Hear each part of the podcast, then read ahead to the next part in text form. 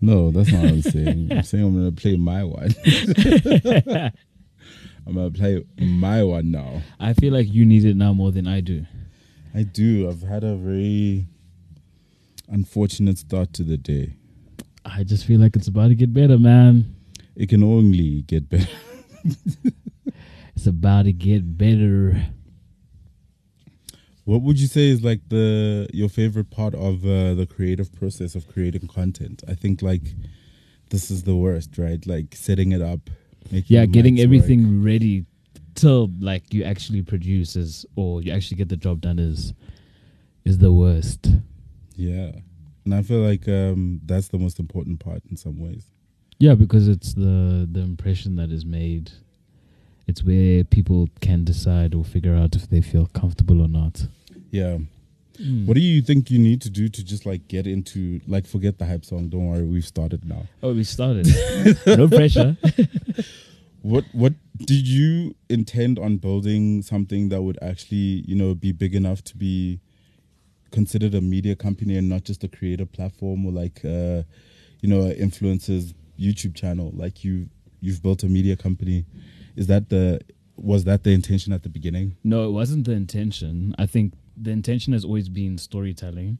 And then as we've gone along that process, we learned a lot of production skills because myself, um, as well as my team members, Noma and Bongani, none of us are Mm. really uh, academically trained, one would say, in the film space. So I, I've never really met a content creator that actually went to say film school, art school, um, photography school, any of that. Like it's always, um, you know, it's always the people that want to learn about those things and like want to tell stories and just have to learn those skills in order to tell the stories. yeah, so it's the, it's the curiosity that, that leads you as you go on this learning curve. But I feel like it would be such a big advantage if I went to like film school and.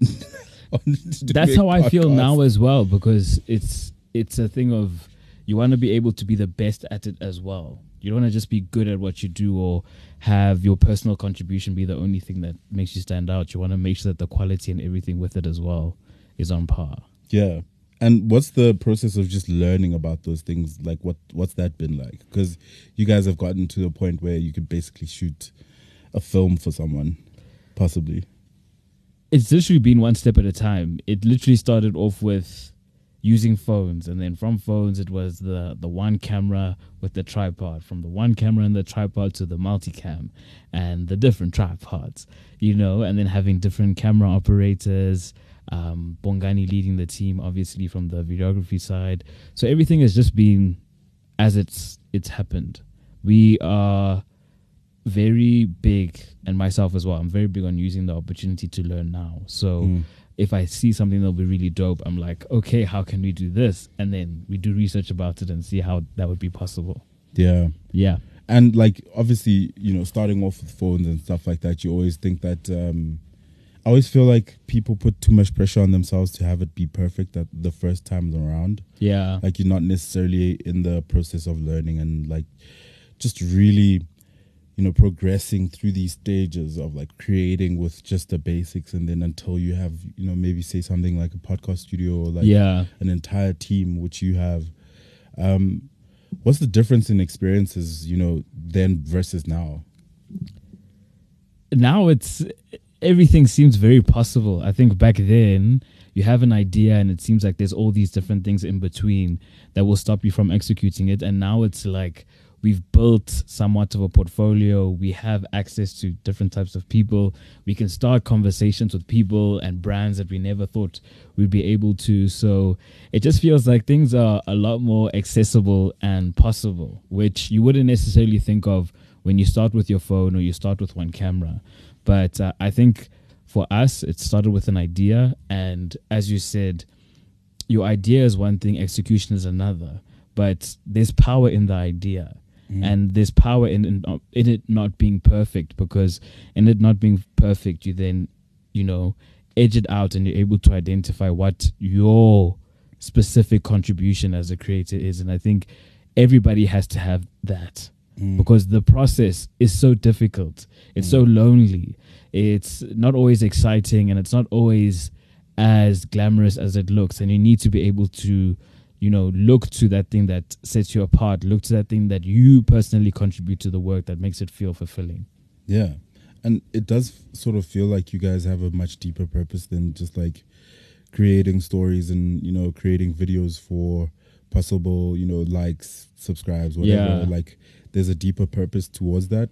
Do you think that was something that you had right at the beginning and like it's just carried you guys through or it's just something that formed itself through the process of, you know, creating this work that you guys create? I've always been big on creating videos that I wish I had access to when I was younger. Yeah. So I think that's always the lens that I use when it comes to, or that I had from the beginning that has led us to now is trying to create videos that create empathy, that create understanding, uh, that show identity, so that if you are in every in, in any type of trial or, or trauma, you're able to to to hold on to those videos and get some type of hope.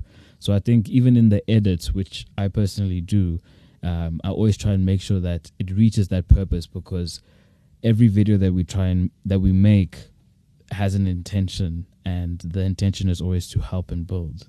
Mm. Um, it can be different audiences that it's doing that, but it's always to help and build people to see themselves So that was just like from the beginning. from the beginning. Because so what were you watching as a kid that you felt like, you know what, was not sufficient? I was watching back in the day. I was watching. I didn't watch much TV, hmm but I used to watch uh, YouTube itself, and there was Soul Pancake. Um, there was Ju- there's still Jubilee. There's still Soul Pancake. Those are the two main channels that I used to watch. I used to watch uh, Casey Neistat, like when I was really obsessed with YouTube. yes, yes, yes. There's a lot of like Casey Neistat and the vlogging. yeah. Yeah, there, there was that phase where there was the Everyone was going vlogs. crazy about that. Like, Yes. yo, like the edits were insane. Yeah. You know, people really put in work. Like, what do you think um, has shifted now, right? I feel like, um, and this is a thought that I've sort of been building on and really trying to figure out.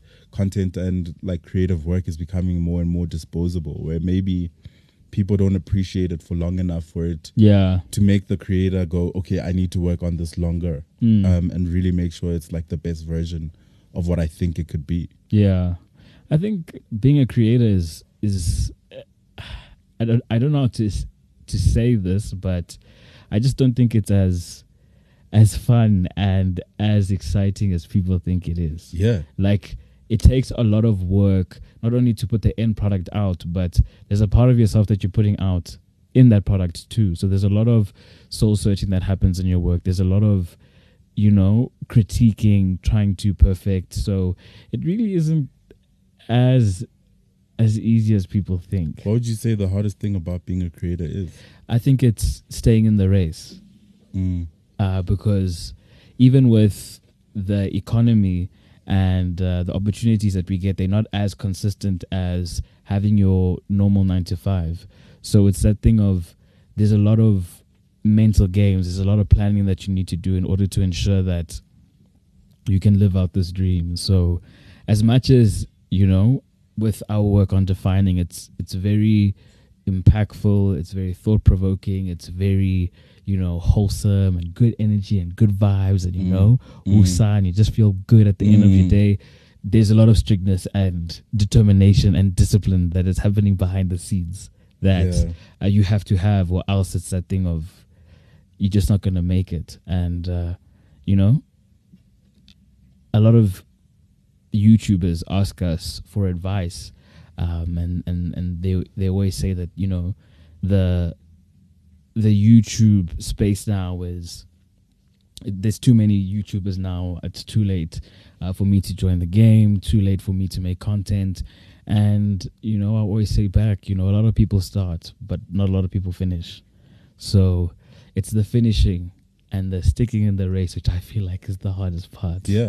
And Yeah. like I think like maybe that's um, not necessarily spoken about because it seems like you know the guys that have been successful have always been successful and they've been ex- successful for a very long time. But then you know you'll have a, like an anomaly where one creator comes up, brand new creator, gets all the numbers, whatever, and then you get another one.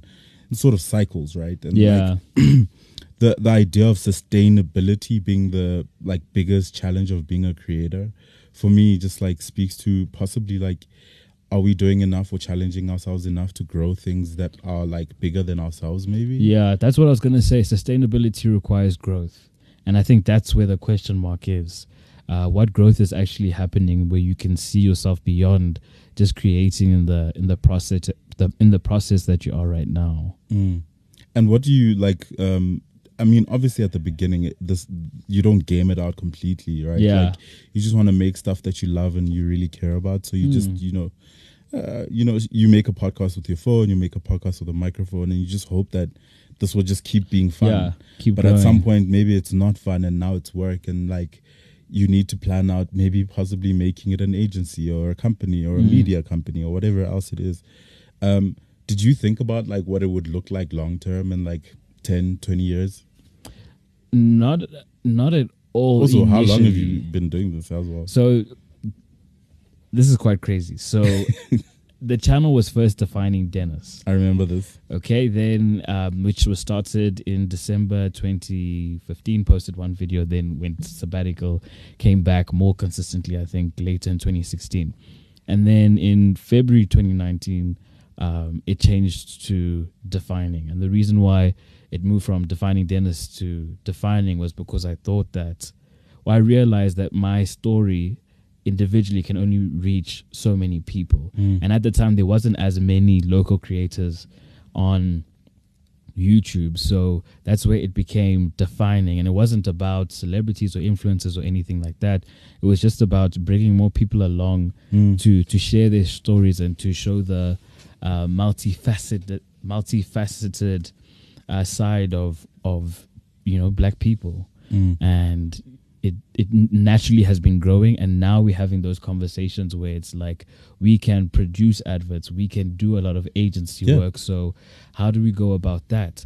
However even in the process of all of that uh, dennis is also an individual. Mm. and dennis also is growing throughout the process. And dennis also has his own individual dreams that he has outside of defining because i'm also Yeah. still young i can also still you know i believe in in trying as many things as you can while you're young so that's where it's a bit of a a difficult conversation What's your What's your dream show? what do you mean dream show Like if you could produce anything right now. I think right now I I would want to make a film. I want to make movies. So I think that's Dennis's aspiration outside of defining. I think we, we produce good shows there, but I think Dennis wants to really become a, a filmmaker. So I think I'm I'm really starting to have conversations with myself regarding Mhm. that. It's not easy because once again, it's like I'm starting at uh, level zero and trying to figure out Or what is my thing. Yes. so it's quite an exciting thing, but at the same time, I would have never seen myself doing this if it hadn't been for defining. Mm. Because at the end of the day, I still have an engineering background. yeah. So if it was not through this content creation journey, which was a hobby and then it became a big thing, and uh, you know, my my main job now, prior to that, it was just a possibility. Mm. And then once I went against that possibility and towards it rather, then new possibilities are now rising. So interesting conversations are happening and I'm excited to see how things look on the other side. Yeah, I always like think about um, people that need to make content that has more impact or like is mainly driven to create like a positive energy in people, right? And Yeah. like really help them through things or learn about things or just like learn from other people. And there seems to be a bigger investment to try and make sure that that content actually matters to the person on the other end Yeah. but it also probably takes a lot more work to try and create that versus say you know a piece that might just be like disposable content fun Yeah. times virality whatever but like we'll forget about it by tomorrow or that by the time you refresh your you know twitter feed yeah. um does it take more out of you to have to you know think about the impact that the content that you make actually has yeah. because there's a lot of people that aren't thinking about those things yeah, it's it's very important because we started with that intention. So now, when defining has grown to where it is, it's that thing of people are actually now holding us to the fire when it comes to actually being considerate of different uh, types of stories and different types of people. So I think initially we were definitely like, yeah, no, we want to be inclusive. We want to be about good stories. Mm. And now everyone's like, yeah, no, let's be about it. And we're like, okay. And it's taking Your audience will hold you accountable. they will, and that's the thing is that they are their own identity.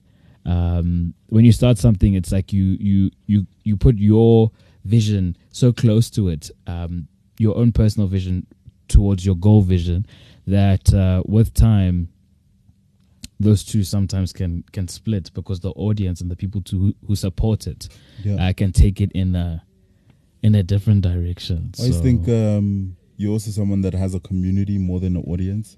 yeah, Like people that deeply care about the content at a like a level that maybe they don't care about most content. Um, do you feel a responsibility to honor them as well? definitely like at the end of the day even in what we're doing now it's still a big learning curve and even in investing more time in it it's still something that is relatively new in south africa in terms of taking content creation to the next level. And uh, especially with us where we are not in all of the videos it's a bit more challenging to then bridge that gap between just being content creators and having a full-fledged business.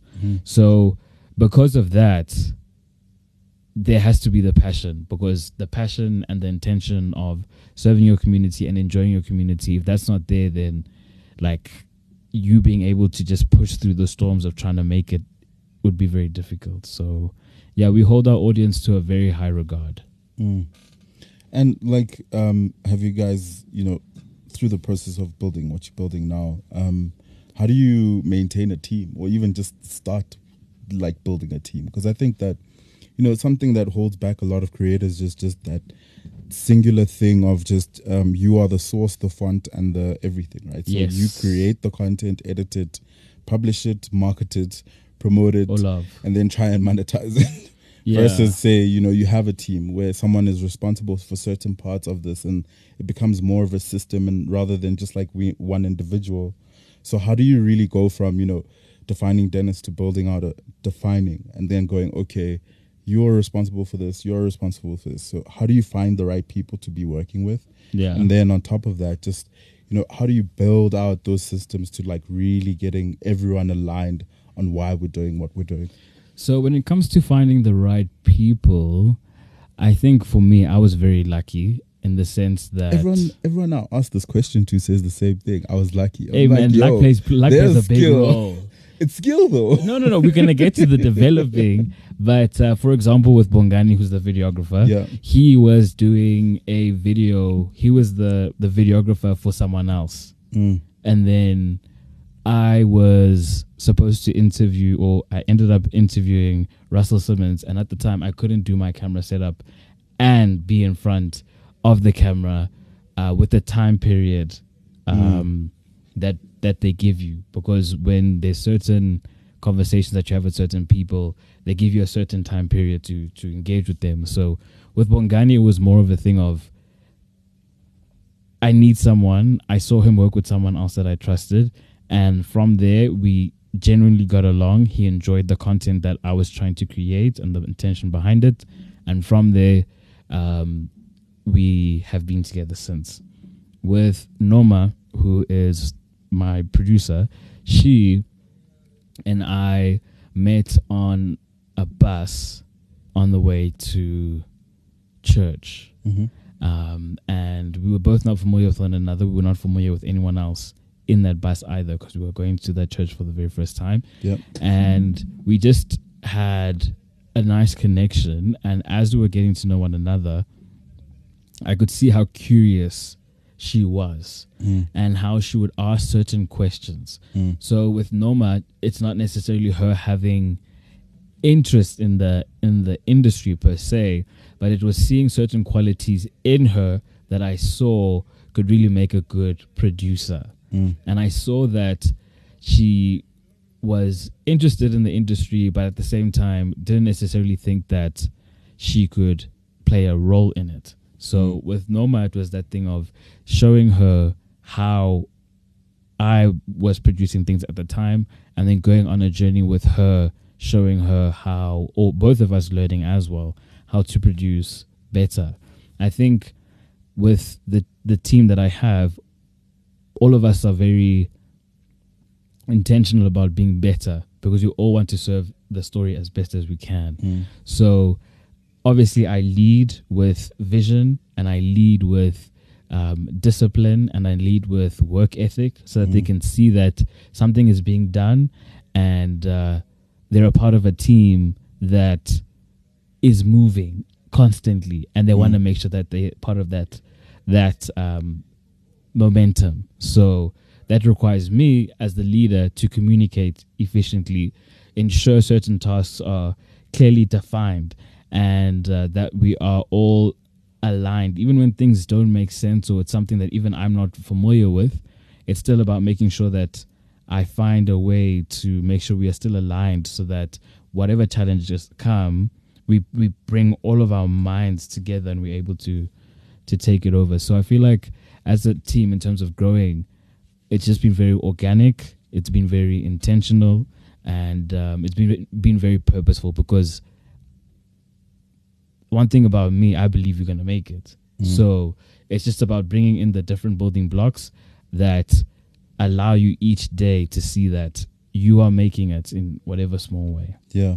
And how much of a difference does it make, you know, going from like, you know, just a creator, one person, you know, trying to build everything out versus having a team? How much of a difference is that experience um, in the creative process and like really the results as well? it's incredible because for example i know i said it to you in a conversation that we had um, earlier on in the year where i said that bongani is the videographer he has a lot of cameras so you know you get your your tech geeks that are looking out and seeing what's the latest this the latest that the latest Rode mics um, the latest um, macbooks the latest cameras the latest equipment um, the different lighting companies that we have in South Africa, for example, that's his department. Mm. So I'm not your guy when it comes to that. and I think that's the most important thing when it comes to building a team Mm. is being able to have someone that you know is more knowledgeable than you in certain things, but also you know you can trust them in the sense that with that knowledge we'll be able to bridge a gap instead Yeah. of create any type of But inferiority. h- how do you build that trust? You know, I think like that's like the biggest thing that holds back creators from starting to recruit people, building a, a company, or like just any any creator or entrepreneur. It's always that sort of trust barrier that needs to be like overcame, Mm. overcome. What?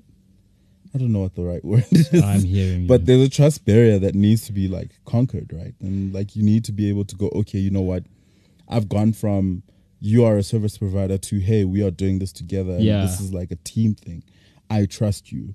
How do you earn or build that trust with someone? it's a two-way street i'm someone who trusts first and then if my hand gets burnt then i like Trust but verify. Yes so Yeah. so that's my my my type of energy i try and trust first because you need to enable people to to show you their true colors Yeah. so I think for me, it's really been about trusting them. And if they don't know, they can also say. You also don't want to put someone in a position where they are not capable and they don't want to be capable. Mm. And you would only be able to know that they don't want to be capable to do those things or make capacity for it if you're on the same page. Mm. So I think trust is definitely something where you have to try first. And based off of the feedback from that trust, you can see if you can give feedback regarding that and you can build it, or Mm. whether it's a thing of, hey man, we're just gonna have, have to let this slide. Yeah. You know, and then on to the the next one. it always sort of um, feels as if like something needs to happen before things actually work for a creator. You know, Yeah. like the work, the the whatever in the background. But like, was there a moment you guys knew that it worked? Like that, like it clicked that oh wait, we've created something here that people care about. Yeah. People really are invested in watching this, sharing it, building a community around it. Like, was there a moment that you knew that you know what we've got something here? So the first episode of Defining Love, Mhm. which is a popular show on the channel, um, that was the first time the team and I worked collectively on a project. Mm. So essentially, it was supposed to be not even a series. It was supposed to be an advert that I was creating for a for a brand for Valentine's Day, and that's Mhm. where the letter thing comes from. hmm It wasn't like a random. So in the defining love episodes, you know, there's a part where people read love letters to one another, and that came up because I was trying to create an advert for a brand that they didn't ask for. Uh, but I was just, you know, trying to shoot my shot because that's what you do. You try different avenues and you try different things. And uh, we interviewed about five different couples that day, and that was the first time the team and I worked together. Then I produced that ad. It was two minutes. Uh, Brand didn't really give it any airtime, but after that shoot, there was a one of the couples that we interviewed was polyamorous, Mm. and as a collective, there at the shoot, all of us had a different interpretation of what happened in that conversation. Because you can imagine um, it was a guy and a girl hmm in this polyamorous relationship, and the guy is the one who is polyamorous, Okay. Whereas his girlfriend is trying to understand um, where he's coming from and is adapting to what he is exploring at the moment. hmm So it was interesting shooting that because different people in the shoot were looking for different things body language, um, how they communicate. Is this a real thing? Because obviously, we are. At the time, we were more so exposed to polygamy, and that was through uh, tradition. Uh, Mm. But all of those stories were were were older um, generations. There was nothing where it was like our peers who were doing this thing at the time. Now the internet is a bit more. Um, people are sharing their stories a bit more. Mm. So now, it, you know, we are we are a lot more informed about uh, polyamory and the different type of relationships you can have and all those type of things. But at the time, it was so interesting for us to see this couple, and then we posted the two minute clip, and everyone was like, "Where's this other video that you guys were talking about? Um, that you guys were so confused about?" We put it out, and the audience as well, they also were like trying to navigate this dialogue. and the thing is, by the time they got to the love letter part, you would feel the love. So it was that Mm. thing of this episode was like defying odds for people who were judging or people who had predetermined um, ideologies with regards to people in polyamory, uh, polyamorous relationships. So it was an interesting learning curve, and that was the thing where it's like we definitely have something that works.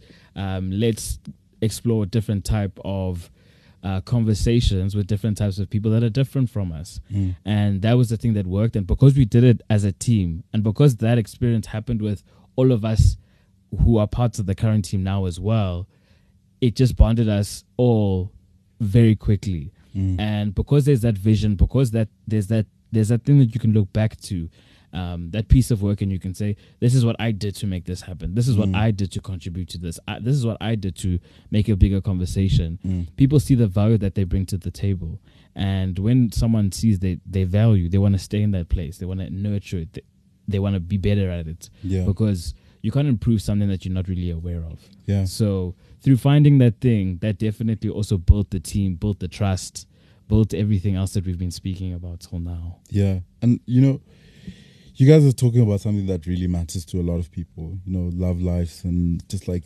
relationships and, you know, the different types of relationships that Yeah. exist and like um, the wide ranging, you know, um, complexities, um, beautiful moments, you know, yeah very wide, right? But wh- what is your sort of, what's something that you've learned throughout the entire journey of like documenting other people's love journeys in the way that you have? I think the interesting thing is that defining love, that show specifically, people just think it's a love show. Mhm. But in how it's edited, in how the couples are chosen, uh, there's always a human story that people connect to um, that they've either used as something to stop them from experiencing Mm. love. So, be it something like mental health, be it like um, sexual assault, and be it like our most re- recent episode where the one of the the partners is HIV positive.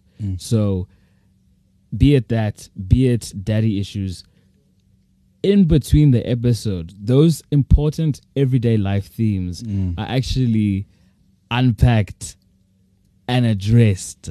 So you may think you're just learning about this couple, but essentially you are seeing how some of our traumas reflect back into our relationships. Mm. And that's one thing that I've learned through defining love is that and through our content is that our traumas and the the the walls that we build around ourselves show up in in our relationships and the way in which we move life. We can't act like those things are not connected. Yeah, And I think that's something that the the channel has definitely shown. yeah.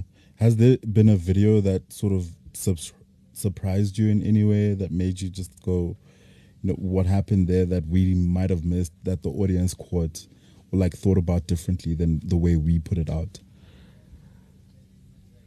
I'm not sure. That's I have to think that's a good question. I'm not sure. Yeah.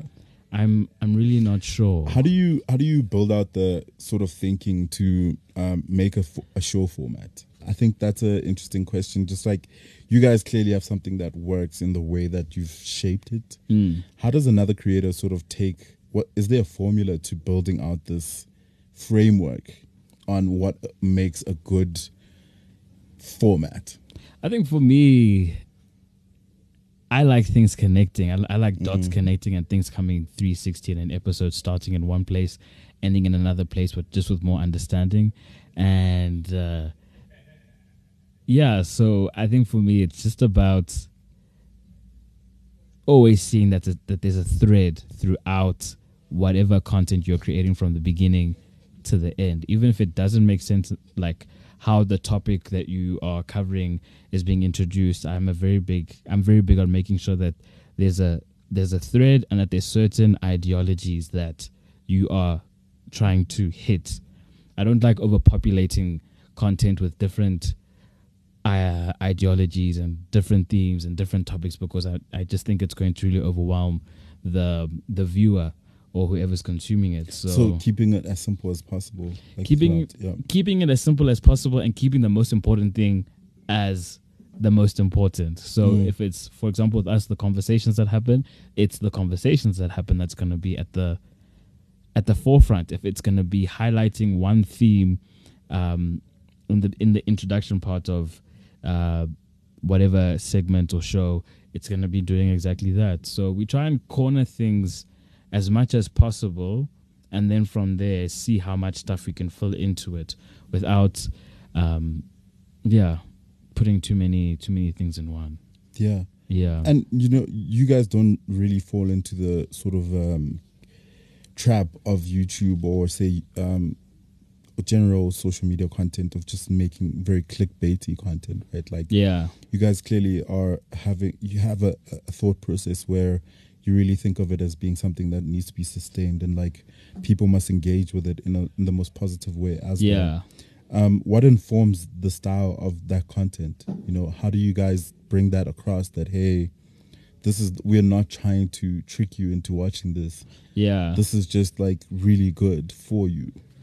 I think it's because we genuinely would support and watch the content that we create. So mm. we also think of it from a viewer's perspective. So once I finish the edit, I send it through to the team as well and some outside people too, just to gather perspective and to see what they're thinking about it. So I think we we honestly enjoy the content that we create and we want to reflect it as real as possible. Mm. However, we are aware that it's also a business. So as much as we aren't the most clickbaity, uh, there are certain elements of certain things that we also do instill and include as well because we have to grow. Uh, you can be nice vibes, good energy all day, every day, but there's still things that you need to do um, that will propel you forward. And uh, YouTube is a business. They want to ensure that people will stay on that platform for as much as possible. So you have to make your stuff as engaging as possible. So even though our content might not be clickbaity, um, the way that it's edited is very fast paced. Mm. The sound that is used um, is very uh, hip. It's very relatable. Uh, it's very fresh. So there's different elements of things that we use as well, just to make sure that we still hit all the the points without having to necessarily have the the clickbait title. Yeah, I always think that um, YouTube was probably one of the. If YouTube comment section was extracted and became its own social media platform, Yeah. it would probably be like only under Twitter. Um, how have you sort of navigated, you know, accepting feedback? Obviously, with YouTube, it's very open, right? So Yeah. anyone can sort of spew whatever they decide to. Um, how did you take feedback at the very beginning when it wasn't as good as you wanted it to be? And how do you think of it now?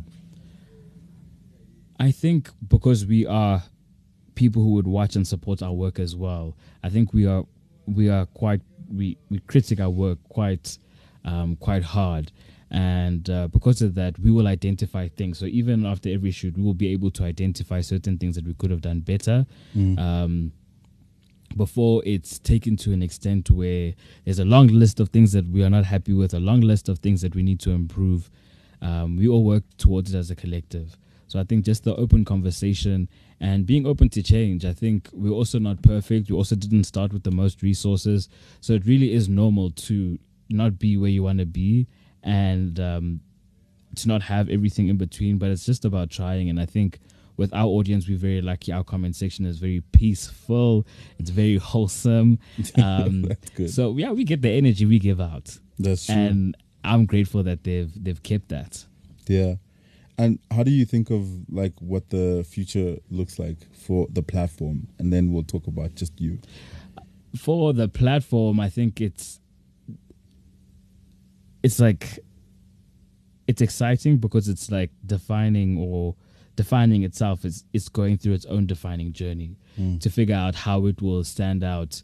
Uh, not only making YouTube videos, but storytelling overall. How can we take things to the to the next level? So, not sure if I'm really answering your question, but I mean, hey man, we try, we try. what is what has kept you going throughout the years? And not just with the content creation, just in general. I have a really supportive family. Mm. Um, I have a really supportive family, and on top of that, I am also a first generation South African. So my parents are not from here. So I was born here, and because of that, I don't have. I don't have another opportunity. Mm. Um, being here is my opportunity.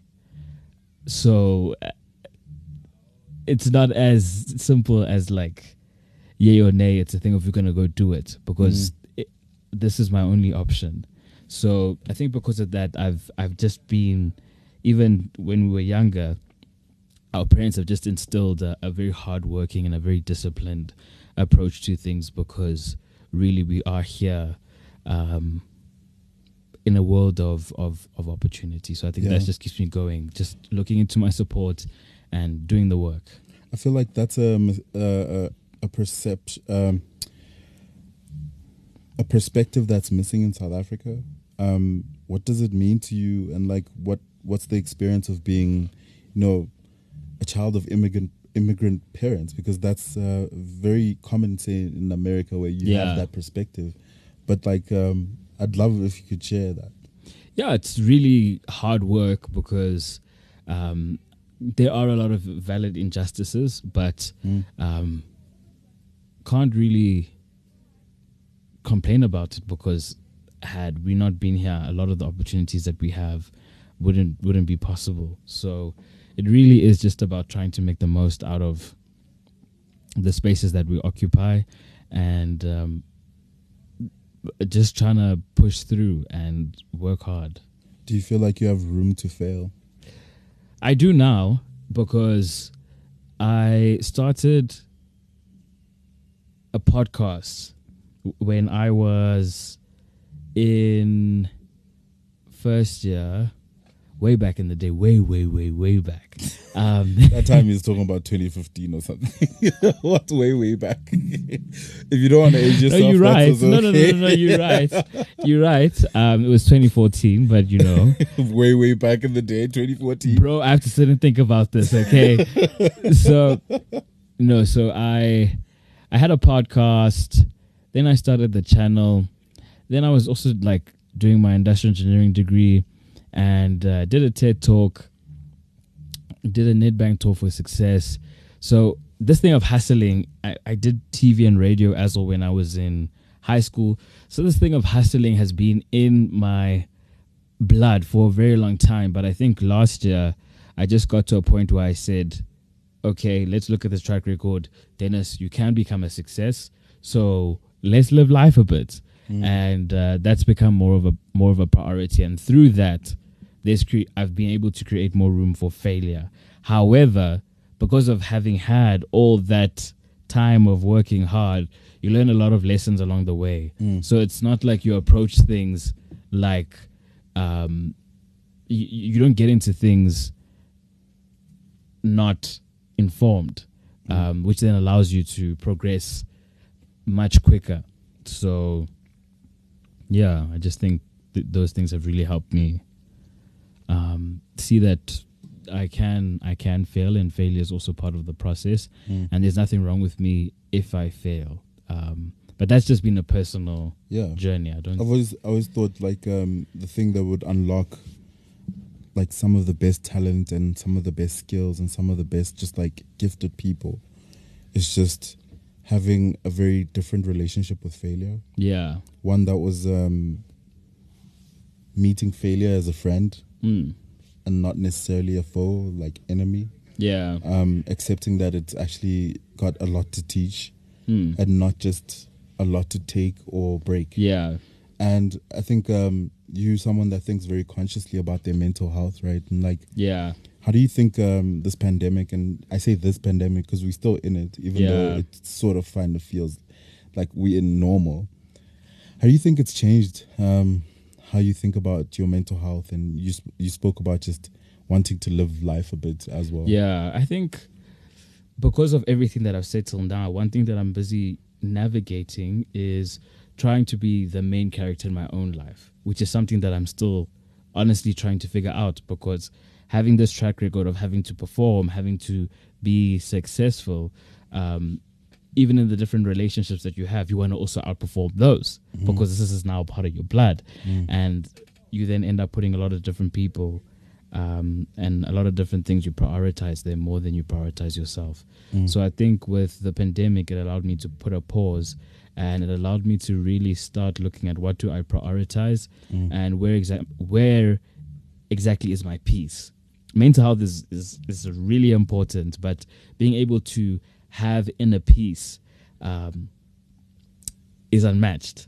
So I always look for for where my peace is at, where my where my mental health is at, and I think the the pandemic has really helped me prioritize that and and lean more into it because I I see a lot of power in understanding your vulnerabilities. Sharing them, that's a different conversation. but I think it's very important to be able to understand them because being able to understand them can also propel you forward. Mm. Yeah. And what are some of the things that you do when you just like want to switch off? Well, I'm very selfish with my my me time. That's something that is like priority number two on my on my daily um my my to-do list. I always prioritize just having those mental check-ins with myself and knowing where I'm at. Um because the last place I want to be is is is confused when trying to engage with other people. And now we're both confused and now I have to come back and have another conversation because I, I try to engage and I was just not in a in a proper place. So I try and always make sure that I'm like in a all right place. And if I am confused or whatever, I'm in a space where we'll be able to deal with that confusion together instead of it's a surprise for both of us. Yeah. Yeah. you, you've sort of seen like a lot of um, content creators or just entrepreneurs really take like the the pandemic took its toll on them Yeah, because you know opportunities dried up and like businesses had to close and things had to change. yeah. And how do you navigate failure? Sure, that's a difficult one. Um, I think I'm just someone who is very. I I, I- I rationalize things quite well, uh, so I don't stick to to something for. For I don't I don't I don't I don't stick to the bad side of the failure for too long. Mm. So I'm someone who will try and rationalize it if I can. If I can't, I I I, I charge it to the game. Mm. But in charging it to the game, I will feel the anger. I will feel the resentment. I'll feel the confusion. I'll feel the defeat. I'll feel the the anguish towards having tried and put myself out there. and now you're just not going to work out, really. um, so I allow myself to go through all those things, and then after that, I, I then just recoup, and then I I try and make the most out of my time in general. So I think just sticking with failure for a long time just doesn't does it's just not part of my Mm. my personality. Do you think your community understands when you might not be feeling, you know, yourself not at all. and not and not like willing to make a video or like you need time to just Yeah. like you know Not at all, because I don't think that I think I've I've been very blessed, and that's the conversation I'm having as well with my team and with myself is that I've been very blessed with the community, but at the same time, um, that community knows defining very well, and they know a lot of parts of Dennis because they've been able to experience me throughout the years. But I think recently, post pandemic. Um, I don't think we've had much conversation, so I don't think that they'll they'll really be able to know what's up. But also, that is because I also don't share like that. Um, I think a lot of people use their social media as an outlet, and I think with how my social media has been used till this point, there's there's a certain level of um, of uh, content or whatever I share that that you can expect. You know, it will always be of a certain um, caliber. So I don't think they'll they'll really know if if your boy's down bad. yeah. so why have you built that separation between yourself and the platform and the community like do you feel like that protects you a bit just to make sure that you're okay and you can sort of um, have you know a distance Yeah. um, in some ways Yeah, I definitely think so. I'm someone who really believes that like success is coming my way one way or another. So I'm not big on like forcing it or, or, or rushing it to happen. So that gives me a lot of time to be um, lenient towards myself and be able to take in failure and process it because I'm not rushing towards a certain point. I know that I'll reach that point through different steps. So with having that bridge, I understood for a certain amount of time that defining required for me to be behind the camera and to have a certain approach to things. And that has protected me because I've never had this much or this big of a community before. So if I had to deal with the community on a personal basis, it would be very, very overwhelming and I wouldn't know what to, to how to approach it. But having had the chance to do it through defining has not only given me but my my my team the opportunity to see what success looks like with defining without necessarily having to like force ourselves to to be um, in everything and be at the forefront in terms of of of exposing ourselves and our personal stories. yeah Yeah. what what is a piece of advice that you wish you heard um, when you started this journey of being a creator in south africa Man. just one though I always lean on on on on the one line um, that I always carry with me, and that's under the season that you're in. Uh, I think that has taken so much off my shoulders when I am frustrated or when I am unsure about things. It always just encourages me to just honor where I'm at with what I have. That's mm. the one piece of advice that I carry with me, and I always try to see in my experiences, but also I encourage everybody else to honor what you have, what your story is, who you've got around you, what resources you have. Honor that, and it will multiply one way or another. But uh, if you're unable to honor where you currently are, there's going to be a lot of um, missing puzzle pu- uh, puzzle pieces along the way. So I do think that it's important to to just honor who you are, what you're about, and by honoring it, you're able to really acknowledge it and, and own it. Thank you so much.